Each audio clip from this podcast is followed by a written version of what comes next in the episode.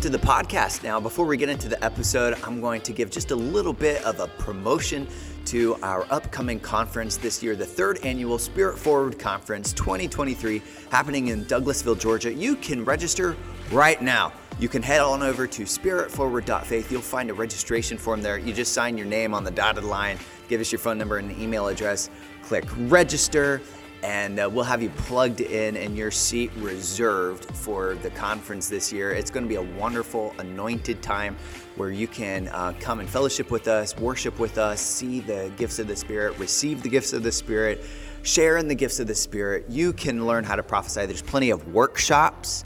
Uh, it's not just eight hours of teaching a day, but we're workshopping this thing, participating in the work of the ministry. It's a blast. Uh, Cowan Mill Church is a place that specializes in deliverance ministry, and uh, they have seen uh, all sorts of people addicted to drugs and alcohol and pornography set free by the power of God. And you can bank on that happening. And so let me tell you if you've got somebody in your life that needs freed from an addiction, this is the church to, to attend. This is the church to, to visit. And so that's going to happen this September, and uh, the registration is free of charge. And you'll be able to find on our website a little note where uh, you can reserve some lodging. And we've got a deal on a hotel, so you can find information about that. You can get your reservation. I think the hotel reservation's under a hundred bucks before taxes. Isn't that right, Ken? Something like ninety-five dollars or something per hotel room. Yes, you are right. Yeah. 90, 95, 94 bucks. Yep. Excellent. So you can find a little promo code there um, to get your lodging taken care of. And then also, you'll find a link where you can donate. And right now, we have a donor who is wanting to match your gift towards Spirit Forward. So if you make a donation towards Spirit Forward using our link on the website, then uh, we we can double our money and uh, support this ministry. And a lot of the money actually goes towards helping get pastors, especially to the conference and kind of like a scholarship program. And, uh, and of course, there's, there's just all kinds of costs that go into a conference, but you can get behind that financially. If the Lord puts that on your heart, if right now the Lord is tugging on your heart to support the Spirit Forward ministry, then just know that right now is a good season to do that when we have a, a, uh, a matching program going on. Ken, is there anything else to say about the conference? That was great. It's going to be wonderful. We're uh, thankful that uh, you consider attending and taking some of your hard earned vacation time uh, or conference time, allotted conference time, as some pastors get for their churches, and uh, come see demonstration of the kingdom of God. We're gonna there's gonna be some talk, but the kingdom of God is not a matter of talk; it's a matter of power. Come on, it's gonna be great. Hallelujah! Yeah, you can see the power, and uh, and then I also think that you don't have to be afraid of us getting too weird on you because what you see is what you get. We're not that weird, right? Uh, we were weird before the Holy Spirit came, so we're, we're the same. right. we're the same. yeah, the he same. hasn't made us any weirder. oh man, thank you, Jesus. Okay, let's get into this episode. Welcome to the Spirit Forward podcast a show dedicated to the teaching, discussion, and demonstration of the work of the Spirit of Jesus. God bless you, and thanks for listening. Ken, we're talking about inner healing today. This is a form of ministry that is so dear to both of our churches and, and to Cowan Mill Church. And uh, to ministries that get involved with inner healing, they immediately see the intrinsic value to what this actually means. Now, for me personally, and I maybe you could say the same, growing up in the Baptist space that I did, I, we really didn't have a context for this term inner healing. Was that something you guys pursued as a Baptist ministry? No, we were. Uh, there was a little bit of a push for the competent to counsel, nouthetic counseling uh, line, especially uh, in my uh, last few years in my home church. Um, but the pastors of the megachurch did the lion's share of counseling. There was never really any talk of deliverance outside of somebody being set free at salvation. You know, those those uh, key stories, keystone stories would be told over and over again of somebody being saved. And praise mm-hmm. God, there were many of those. But as far as deliverance after that, um, there wasn't a ton of talk. That the term discipleship wasn't a big term in our ministry, um, hmm. and so okay. it was just once you get saved, get into the the church culture, and if you do what the church culture provides, if you participate in those things, then you will um, grow and and uh, you'll find a community, and that will help you become more like Jesus. And I a lot of it was well and good, but there just wasn't. Um, if you had addiction, we had a mission for you, or we had a um, Friday yeah. night recovery group for you, uh, but there wasn't a ton of conversation around the demonic or around Yeah. healing. Very true. Uh, I, I think, in my experience, at least what I walked away with, I won't put this on anyone else's shoulders but my own, but what I kind of walked away with was uh, you need to get born again and you need to get educated. And the more you learn, uh, the Yeah. better you'll be. Of course, we know, James says, don't be hearers of the word only, but be doers of the word also. And so there has to be some kind of application to some of these, con- you know, some of these concepts like forgiveness. I, uh, I think forgiveness has got to be one of the most underrated topics of the kingdom. Uh, so Yeah. that'll be one of the things we talk about today.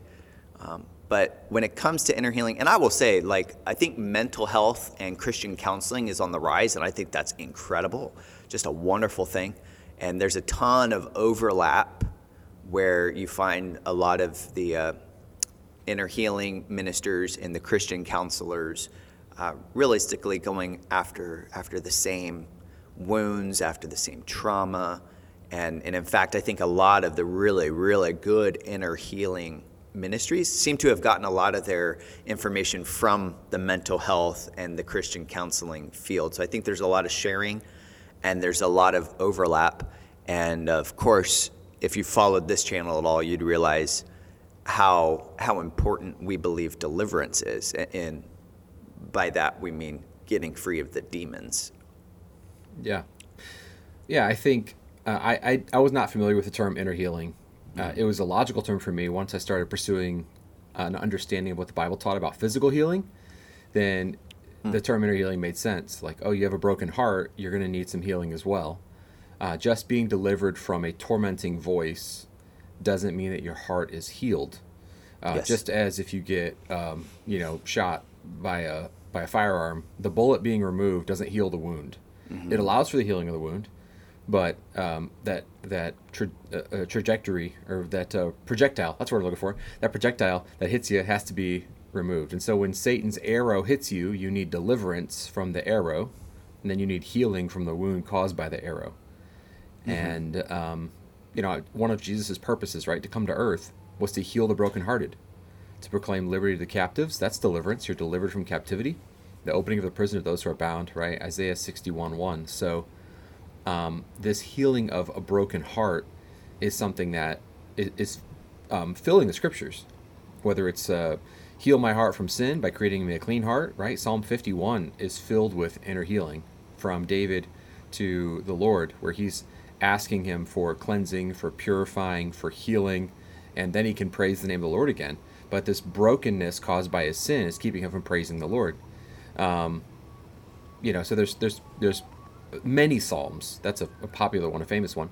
Many psalms that speak to uh, the Lord doing a ministering work in the spirit, the soul of man.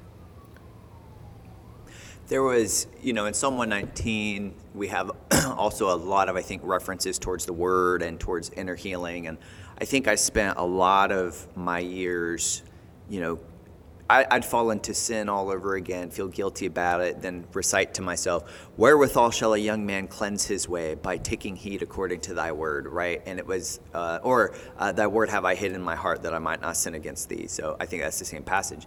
And you know, we'd, I'd, I'd think to myself, well, if I just memorize more scripture, then I'm going to be set free, kind of a thing. And I think it's it's deeper than just memorizing it, right? There's an obedience factor, there's an application factor. It's like, I mean, I could I could memorize um, a, a book on on medical treatments. I could memorize I could get a PhD in, in medicine, but unless I'm applying the information, unless I'm using it, I, I mean, what good is that going to do us? And so, for me, I, I guess I probably took a step from just knowing the the data to actually making application, and then realizing by experience, you know, taste and see that the Lord is good. I taste uh, an experience out, uh, of what God is doing in my life, and, and and then it would just click. Oh, you know, this is freedom. This is healing, and um, realizing that I, I need a lot of that. I need daily healing, um, and I need healing from a lifetime of, of wounds. And Yeah. as we talk about inner healing, and maybe somebody has a concept from their background, maybe someone has no concept from a background. I think probably we should start by getting on the same page. So, for the sake of this conversation and for the sake of this podcast, could you give us a, a definition, a working definition of what is inner healing? Yeah, we're using the gospel of Jesus Christ uh, through his spirit to minister to broken hearts. Um, and that may be even too narrow because when we get into it, we realize that um, there's a lot going on in the mind and a lot going on in the gut, um, which we'll explain here in a minute. But I think what I find predominantly myself doing uh, three times a week, two or three times a week, is using the uh, gospel of Jesus to believers typically, although we've seen many people saved, um, to help them um, find healing in their in their brokenness, find healing in a broken heart. So, um, and I, I think broken heart is fine because it's a scriptural term, right? We just quote Isaiah 61. Amen. Uh, Charles Kraft's a guy that has written extensively on this. He says inner or deep level healing is a ministry that corrects a problem. It specializes in freeing people from the emotional and spiritual garbage that we accumulate as we go through life. And it frees people to be what Jesus intended us to be, and it frees the church to be what it is supposed to be as well. Um, and I think uh, when he talks about garbage, he's using the metaphor for deliverance. He, he calls demons rats, and he says they feed off garbage. So they, they kind of feed off the infection of the wounds in our spirit. Um, we have, now I think I've referred to this in other, other uh, episodes, but we have three uh, places in our body that collect memories. We have, of course, our brain, then our heart, and then our gut. Uh, all have memory cells. So people get heart transplants. They will oftentimes, sometimes, anyways, have the memories of the person whose heart they now have in their body. There's 40,000 different memory cells in most people's hearts, the average person's heart. So um, those memories have power. Why would God make us that way unless those memories have some sort of effect on us? And a lot of inner healing is going back to the events that someone's experienced and, and using their memory and a sanctified imagination, as we like to call it, um, helping them um, find healing over that event. You'll, you'll talk to people if you uh, walk this earth enough who uh, can't help but bring up a bad day they had in the past. And uh, the worse the day, it seems, the more they bring it up. And it becomes their identity. Uh, the memory of that day, how it altered their life, how they could have been this if that day hadn't happened. Right? Their whole life is directed by what becomes a memory. And over the years, the story may change a little bit as their memory seasons and as the memory fades a little bit. But the power of that memory uh, takes a greater and greater hold on their life. And uh, in that memory is bitterness, right? And you and I have talked about this uh, before the show how forgiveness is like the primary step one in walking out the Christian life, but it's so underrated in most discipleship curriculums. A discipleship curriculum is what is the Word of God and uh, what is the Trinity and who is Jesus, who is the Holy Spirit, who is the Father, and um, what do we believe about creation. And all these things are vital and important to Yeah. discuss. But early, early on, in having a right perspective and walking with Jesus, there needs to be a conversation about forgiveness. And a lot of people's memories are um, just in bondage to an event that uh, festers in their mind and it creates a, a bitter root in their spirit. And that bitterness um, speaks to them like a voice. And that bitterness allows the enemy to come in. And so, first, there, there's a need for deliverance, right? Um, but along with that need for deliverance is a need for repentance and then a need for healing.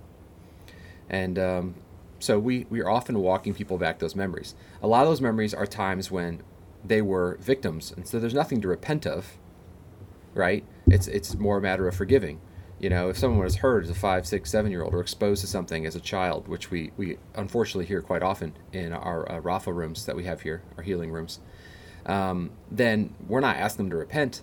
Um, we are um, letting them kind of release it to the Lord and helping them uh, give that to the Lord. And there's a time when, after you're hurt, um, I'll just use an example. Um, we've dealt with many people who, as a child, were exposed to uh, pornography by a parent. Um, someone shared with us recently that their father uh, was watching pornography, and when they came down, he put a blanket over their head and kept watching it, but the blanket had holes in it. And so this five year old child was exposed to hours of pornography watching it with his father. And that was not his fault as a five year old. Uh, the person who was his authority figure, who was supposed to teach him how to do life, taught him in a horrible, uh, warping, distorting, uh, heartbreaking way. And so what we did first was uh, forgave um, Yeah. the father, Amen. which takes a lot of time. And then secondly, what we did was we went to the place where the, the child became an adult and took took this behavior in their own hands, and that's where repentance starts. And so there's kind of a, a time when they know it was wrong, it shouldn't have happened, but they continue in it. And you could say, and I think I think a psychiatrist would say that they couldn't help but do that because of how they were formed and how they were mentored. And uh, I wouldn't argue that, but I find it's very freeing for people to be able to repent of the times that they had control and they gave away control to the enemy, while also forgiving people for the times when they had no control, they had no strength, and they were victimized. And um, obviously, there's all these things kind of working together hand in hand. There's um, uh, repentance, there's forgiveness, there's deliverance, there's healing, all working together. So we're kind of going in and out of all of those. Um, but for today's episode, uh, inner healing is really going back to that memory and asking Jesus to heal the memory. We find people have memories of Jesus in the room after the healing, which is awesome. It's not something that we insist happens or that we even try to get to happen all the time. But many times people will go back in their memory and Jesus will show them how he's healing that memory and how he was with them even in that worst of times. And um, that can be very healing. It can also be very frightening for people. So again, it's not something that we push all the time. But um, yeah, that's that's a that's an example of how we're dealing with a broken heart and walking people through uh, some healing of that uh, inner man.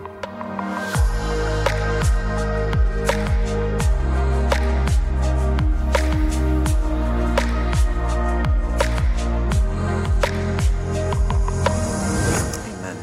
Um, speaking the gospel to the saints, I was um, kind of thinking, I guess it was a couple days ago, thinking about Romans chapter 1, and we know famously Paul said, I am not ashamed of the gospel of Christ. It's the power of God unto salvation.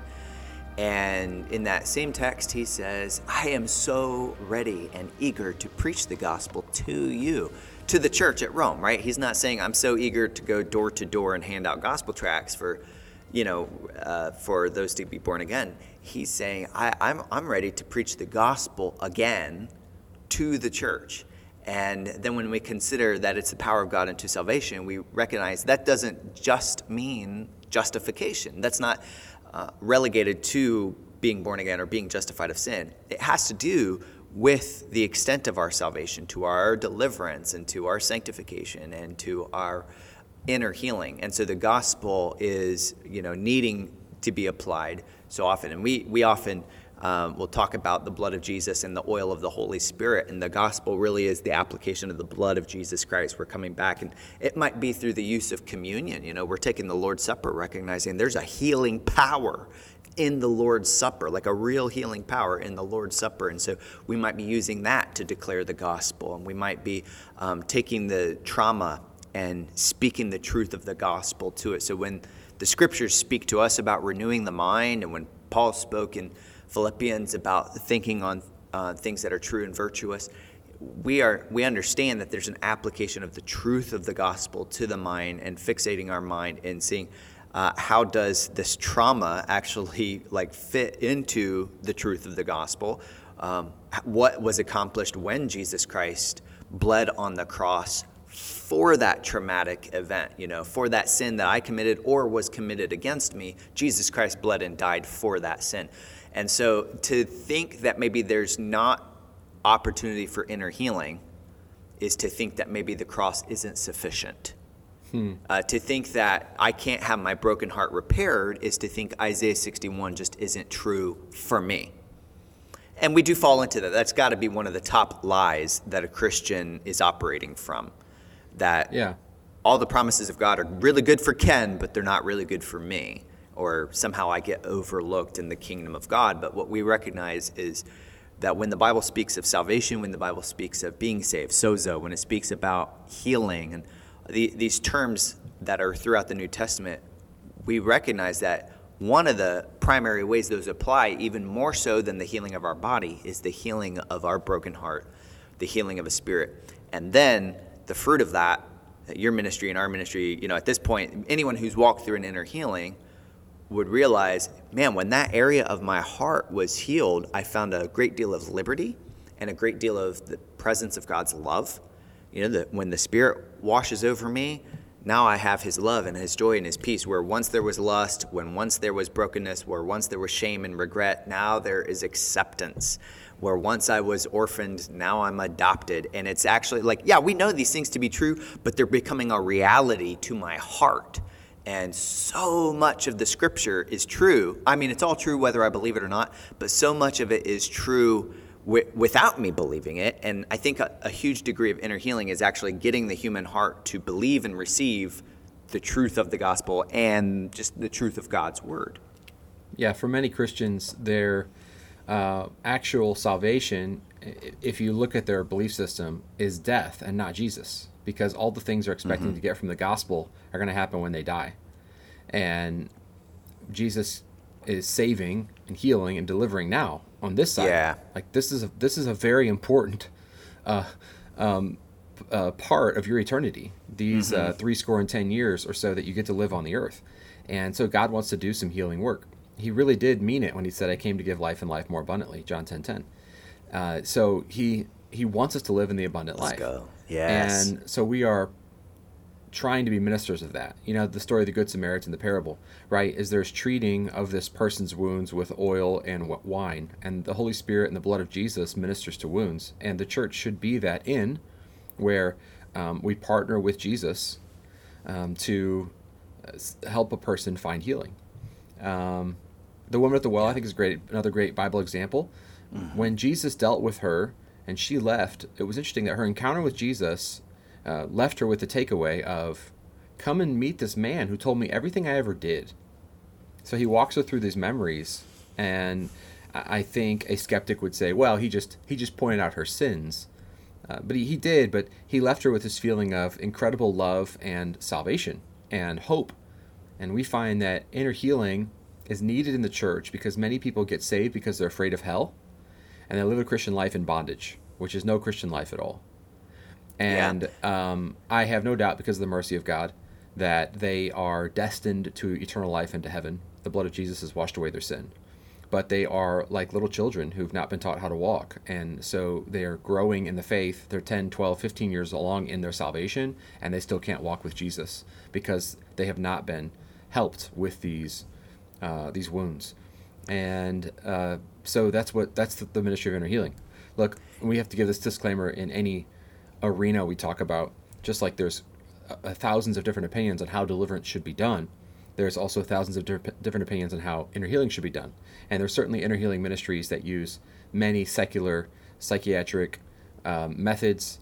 Uh, there's New Age that's influencing uh, mm, some inner healing yeah. ministries, yep. and there's just some inner healing that's just done very poorly. They they tell people to get off their medication. They um, uh, ignore uh, sound medical advice. Uh, they um, reject all biblical counseling, which we're certainly not doing. Uh, so, inner healing has a place in the church, just like counseling does, uh, just like preaching does, just like a discipleship process does. And we find that because of the amount of um, wounds that people are picking up in the church and just in life in general, that if the church is going to be a spiritual hospital, it needs to have a context for inner healing and hopefully be raising up men and women in the church who have a heart for it who um, can help with deliverance, but then also walk out. Because sometimes deliverance is very quick, and then inner healing is several hours, you know, several sessions, uh, week to week, month to month, needed. And it's a form of discipleship. It's helping a person grow in their sanctification. Um, so that's that's kind of how uh, we've come to see it at the Father's house, and we're certainly still growing in it. But uh, the Lord's uh, really putting us in an accelerated growth pace because the last three years there's been um, appointments almost every week. And we had a season where mm. there was none Amen. in there, but then it's just been nonstop uh, ever since. So uh, the Lord's awesome. definitely called us to do it, and uh, it's really beautiful. Um, so the Lord, the Lord used the metaphor of the of the soil, right? a lot. He loved the farming metaphor, whether it's uh, the person that describes a, a, treasure in the field, and um, they sell all they have to obtain that field for the treasure that's there the pearl of great price type um, uh, metaphor. But uh, we've seen with the this truth, right, this principle that uh, a good tree doesn't bear bad fruit and a bad tree doesn't bear good fruit. And so if we see bad fruit in someone's life, then we want to go address the root causes. Mm-hmm. And that's kind of the idea of, of inner healing. Uh, the kingdom of heaven is like a sower who went forth to sow, right? You have different responses to the seed. But you also have a, another parable where the sower sows during the day and the enemy sows at night. And so Jesus comes in and he helps you discern what is a wheat and what is a tare. Um, and you know it by the fruit. And so those different metaphors are kind of what our ministry uses to help people see seeds that have been planted in their life by the kingdom of light and the kingdom of darkness. And how if we remove those kingdom of darkness seeds, then uh, the, the seeds from the kingdom of light can grow without interference. Um, and, and that's just, uh, no pun intended, born incredible fruit in, uh, in our ministry. God's been doing uh, great things. So, um, no, that's great. I mean, you you did not intend the pun. Maybe the Lord did, right? But it's like the the huge huge theme of the scriptures, or one huge theme of the scriptures, is the garden. You know, it began in the garden, it ends with a garden, and here we are as trees of righteousness. Once again, going back to Isaiah, um, I, I like what you said that the message of the gospel is not you need Jesus so you can go to heaven right? Like Jesus did right. not show up and say, The Spirit of the Lord is upon me to declare heaven to you people. It, it was, I'm here to heal, to set the captive free, to restore your life. And I think, too, that we have to consider, you know, for instance, when Jesus says, All you who are weary and heavy laden, come to me, I will give you rest. Uh, if you're finding yourself weary with life, um, boy, a pastor friend just told me something really great this week. He said, if you are tired, uh, you can solve that with a nap. If you are weary, a nap isn't going to solve that. Jesus didn't say, if you're weary, take a nap. He said, if you're weary, come to me. And there's this deep weariness, there's a soul weariness that even, you know, good night's sleep can't take care of. There's a restoration process that needs to take place. God's call upon your life is this restorative process. And so I think certainly we should consider is the approach I'm taking to inner healing one that is restoring me? Because a lot of times uh, our approach is either coping or even subtraction. You know, I think a lot of times the medication that we get on, it might uh, stymie, it might restrict some of the, the the negativity or like the the hurt i might not feel as much but it's actually subtracting away from from who i am and so i think we really need to pay attention to is the approach i'm taking whether it's through counseling whether it's through medicine whether it's through the church whether it's whatever like is this restoring me the way that jesus restores us is it bringing me into an abundant life or is it just numbing the pain is it is it am I just using this to cope? And by the way, people use all kinds of Jesus things to cope. You could turn on worship music and and cope with worship music all day long, and yet that's not necessarily a healing thing. And so I think we need to consider the restorative principles of the gospel and think, hey, what am I doing that is actually affecting a healing and not just putting another bandage on the wound. And yeah. probably the answer is going to involve multiple components, not just one. Yeah, I know skeptics about of inner healing often just say, well, if a person would just walk with the Lord through devotions, you know, mm-hmm. read your Bible and pray, then the Lord is going to bring healing. But inner healing, done well, done properly, is not that we're perfect at it, um, but I think done properly, the goal is the application of Scripture and yeah. the application of prayer. So there is a tremendous move in the New Testament and New Testament church uh, example of people praying together. And inner healing is essentially people praying together. We we used to call our Rapha rooms prayer rooms because it was just people praying, and we would talk to the person, then we would talk to Jesus, we talk to the person, and do it so interchangeably that the person just found it like, wow, you talk like Jesus is in the room. I'm like, well, he is. You know, if two or three gathered my name, I'm in the midst. So here we are. We've got uh, three, two or three people on the prayer team, plus the client that we're working with, and Um, and that's that's one reason that we structure our Spirit Forward conference the way it is. Is we we try to be real honest with the schedule up front. That there's going to be, um, you know, a segment of worship uh, of worship music. There's going to be a segment of preaching and teaching, and there's going to be a segment of prayer. And that prayer time is not you sit in your seat by yourself, but it's you go and receive prayer from a trained couple. And we've got you know a dozen to twenty trained couples at each conference, and so you get your inner healing. So the preaching, it's not enough to have a five minute invitation or a 15 minute invitation where we just invite people to come to the altar and pray.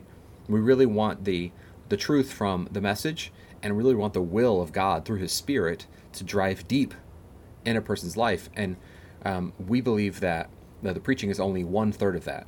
We think that the worship uh, softens the heart. It uh, it you know it almost cleanses the room in some cases, right? It's very much a war cry in uh, in in worship. We'll do another podcast on that.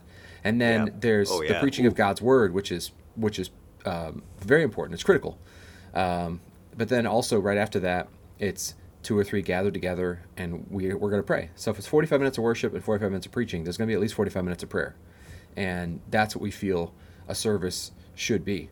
And it's not something where we're going to wonder if God's going to move and allow people to stay at the altar or linger for 45 minutes. No, we're going to we're going to ahead of time plan that we're all going to pray for that time. If nobody comes forward, then we're just going to pray on our knees together and move around and pray amongst ourselves as a prayer team.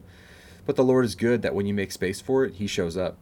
And uh, so inner healing doesn't just have, have to happen in um, some planned session in an office or a prayer room, but it happens often for our churches, I know, and for our conferences at Spirit Forward. It happens at the altar after uh, the message is finished. But the service is still going, and Jesus is still moving, and it's beautiful. Just uh, I just remember thinking, and I know you you had this perspective too, because you and I were the ones who ran the the prayer time at different times in the conference last year. Just looking and seeing all of these couples praying for people and moving around.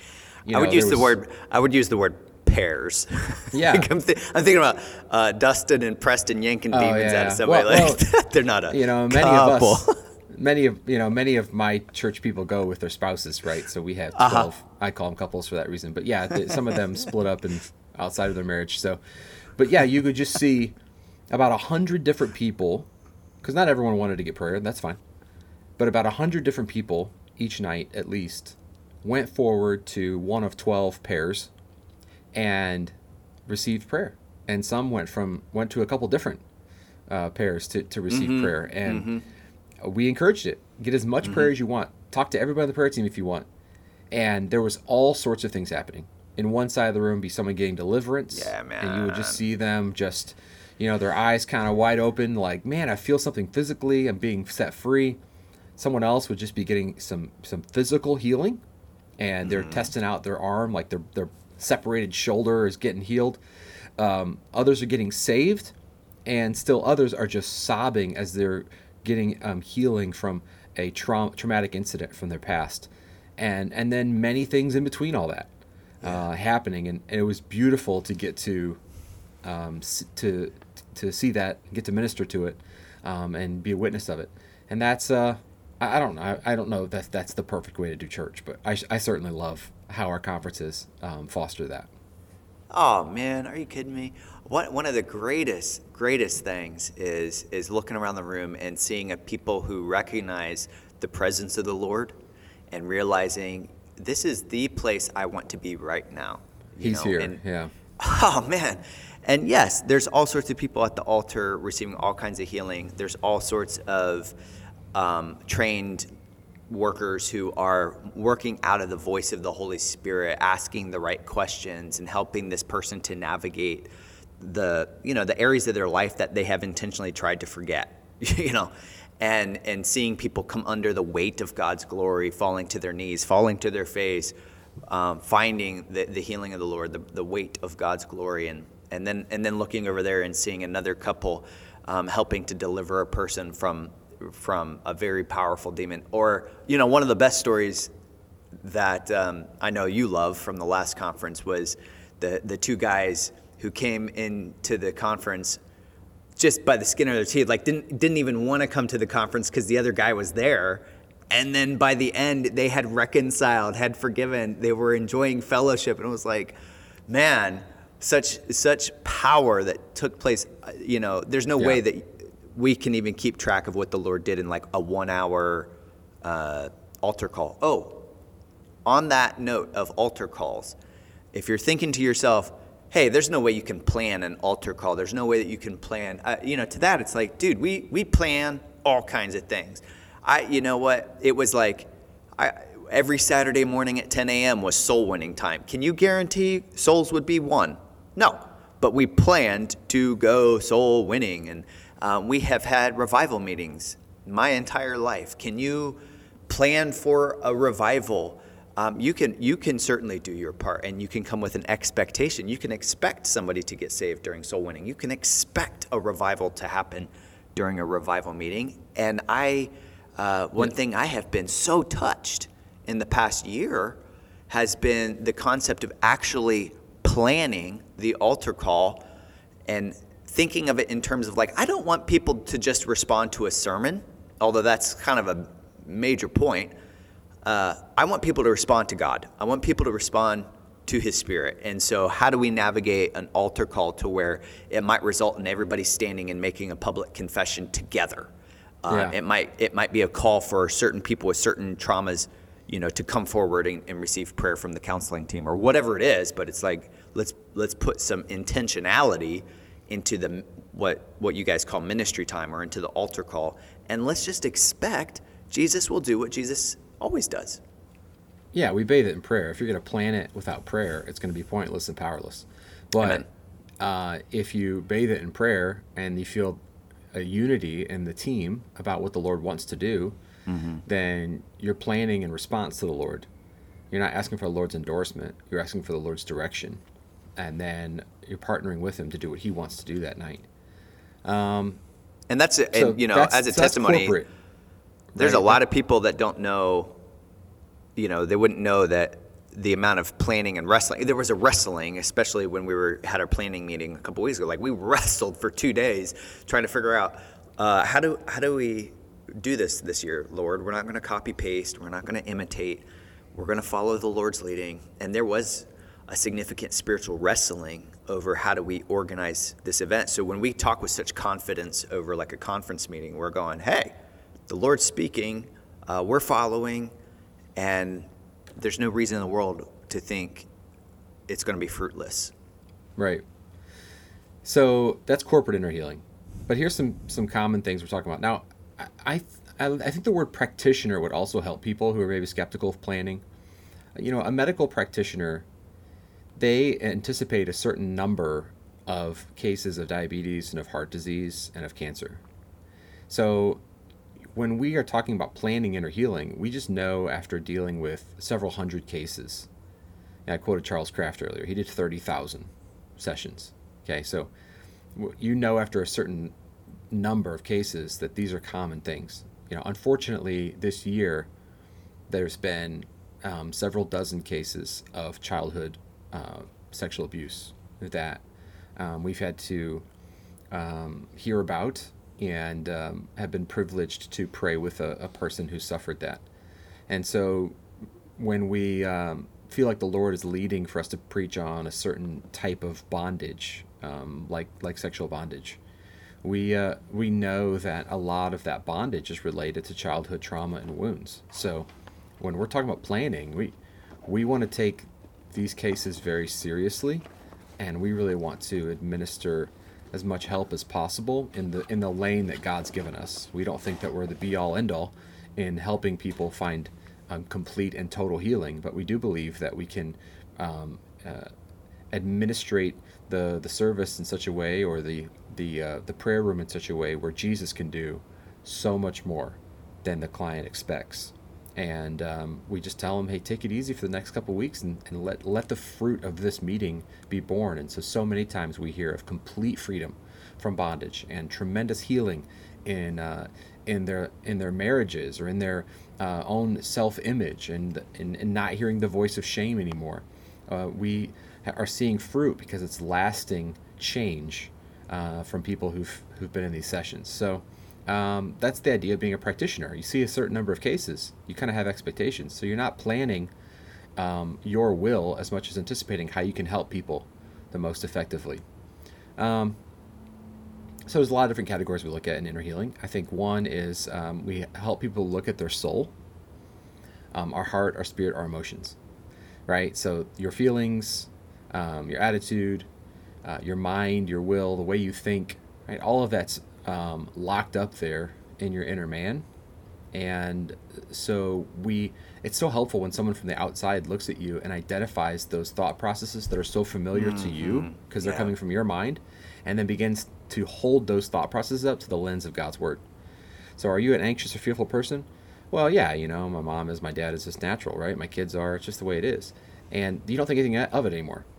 And then when you hold up the scriptures and you hold up the expectation of Jesus that he has for your spirit to not be afraid, all of a sudden you start to feel this hope like, wait, I don't always have to live in this fear. And so a lot of inner healing is just introducing people to um, parts of their mindset that they didn't know were there, parts of their emotions they didn't know were there. People come to us with one big thing typically, and by the end, we've been able to show them all the roots under that big thing. You know, a lot of people who struggle with addiction to one thing, it's all about the drug they, they have to overcome. It's all about the, the pornography they have to overcome. And they don't realize the shame, the guilt, the anger, the control. And they don't even see the wounds or the patterns from previous generations. Right. So, so I think that's what the gospel illuminates in a way is like when we come thinking, I've got a bad fruit problem, you know, we, we are paying attention to the bad fruit, the addiction, the sin um, and then what happens in a healing room is typically like stepping back and saying, let's look at the roots of the thing. And you come to realize, oh, yeah, I, I'm, I'm coping with the shame that happened because of, of this particular trauma. You know, there's this wound that I'm trying to guard. And so there's a, a pattern of self defense, there's a pattern of coping. And, and then, of course, the enemy works overtime to keep us under shame. And the enemy is the one who's tempting us tempting, tempting, tempting into the sin, but then following the sin, shaming, shaming, shaming. And so all we can think of at all times is at the fruit level uh, or the surface level, and we want to go go down deeper. And like you said, having someone to help you. I, you know, I was thinking about when Jesus said, you know, don't judge your brother for the for the splinter in his eye because you have a beam in your own eye. But I think that there's a principle there of like you can see what's in your brother's eye and that's actually an effective tool. So I, I can see the splinter in your eye, and that's good, and you can see the beam in my eye, and we can we can help one another. So, you know, I think that's it lends itself towards confess your sins one to another that you may be healed, right? Including inner healing. Confess so that you may be healed. That allows us to help each other navigate where we're being deceived. This is the first half of a two part conversation on the topic of inner healing. I hope you join us next week for part two of this exciting episode. Thanks for listening. For more resources, please visit spiritforward.faith. And until next time, may God bless you in Jesus' mighty name.